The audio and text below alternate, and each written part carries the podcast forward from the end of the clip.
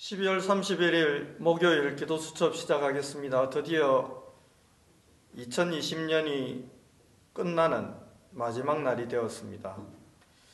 오늘 저녁 그리고 내일 선포될 강단의 말씀이 정말로 우리의 인생의 가장 소중한 2021년이 되도록 축복하실 언약이므로 이 언약을 굳게 잡고 승리 하시기를 바랍니다. 2020년을 마무리하는 마지막 날 기도 수첩의 주제는 각인 응답입니다. 먼저 하나님 말씀 보겠습니다.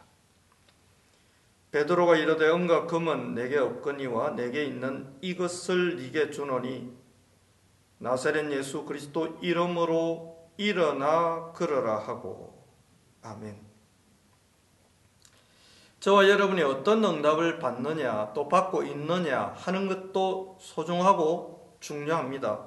그러나 더 중요한 것은 우리에게 어떤 각인이 되어 있느냐 이 각인의 내용이 더 중요합니다. 성전 미문에 앉아있던 안전뱅이는 태어나면서부터 그러한 장애를 안고 있었습니다. 이 고질적인 병은 이 안전뱅이였던 이분에게 굉장히 잘못된 것들을 많이 각인시켰을 것입니다.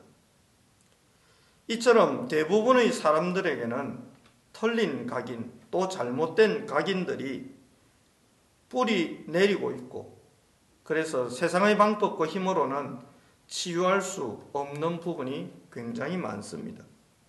어떻게 하면 우리는 이런 털린 각인들을 치유하고 새로운 각인을 뿌리 내리게 하므로 원래 하나님이 만드셨던 그 사람 하나님의 형상 가진 존재로 회복시킬 수 있을까요?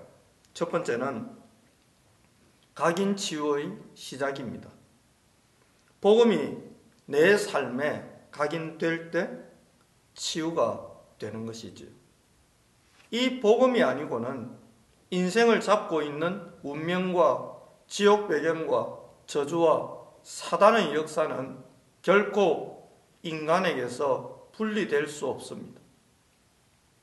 복음의 말씀을 정말로 잡고 하나님 앞에 기도할 때 그 기도를 통해 저와 여러분은 새로운 각인 뿌리 체질로 우리를 이끌어 가시는 보좌와 연결되는 축복을 확인할 수 있습니다. 이처럼 복음의 말씀이 온전히 각인되면 저와 여러분의 삶에는 하나님의 능력이 나타나기 시작할 것입니다. 80노인 모세가 이 6월절 어린 양의 피언약으로 각인되기 시작할 때 그의 손끝에서 무수한 하나님의 역사들이 나타났습니다.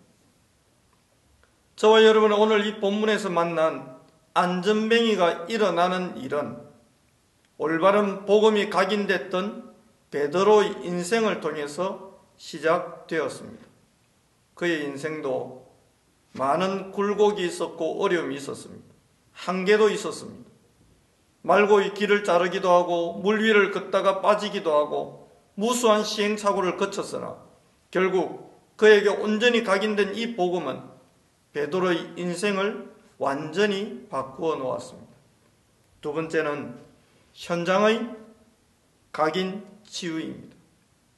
오랫동안 성전 미문에 앉아 있던 이 안전뱅이는 본인도 그러하지만 이 안전뱅이를 데려다 놓고 데려가는 봉사자들도 지나가면서 이분에게 안타까운 마음으로 동정과 물질을 건네던 그 사람들도 이 안전뱅이가 일어날 것이라고는 생각할 수 없었습니다.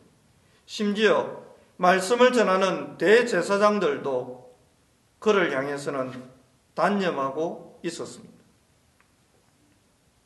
그런데 이 베드로가 본인에게 각인됐을 뿐 아니라 본인이 체험한 자기를 살린 그리스도를 전달합니다.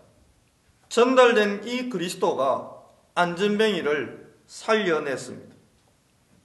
그 한순간의 고백이 안전뱅이 인생을 바꾸고 평생 일어나 걸을 수 없다는 잘못된 각인을 뒤집어 놓았습니다. 저와 여러분에게 온전히 각인된 이 그리스도의 복음은 나를 살리는 것으로 끝나지 않고 주변에 이 안전뱅이처럼 잘못된 각인과 상처에 묶여 있는 사람들을 살리는 완전한 응답으로 연결될 수 있습니다. 저와 여러분이 복음의 말씀을 붙잡고 조금만 기도하고 이 응답을 누리기 시작한다면 우리가 성삼위 하나님의 능력과 보좌의 영광을 체험하게 될 것이고 체험되고 누려지고 각인된 만큼 주변을 살리는 축복이 시작될 줄 확신합니다. 오늘 저와 여러분에게 각인되고 있는 이 그리스도의 복음이 나를 살리고 현장을 살리고 잘못된 각인에 붙들려 있는 운명에 묶여 있는 시대와 현장을 살리는 귀한 응답이 될 줄 확신합니다. 기도합시다. 하나님, 우리에게 잘못된 각인이 올바른 각인으로 변화될 수밖에 없는 말씀의 은혜를 주시고 말씀의 성취를 주시고 현장과 현실 가운데 하나님이 역사하셔서 하나님의 능력이었다함을 우리가 알고 주변에 알도록 축복하여 주옵소서 감사드리며 나를 살리고 주변을 살리는 복음이 되시는 예수 그리스도 이름으로 감사하며 기도하옵나이다. 아멘.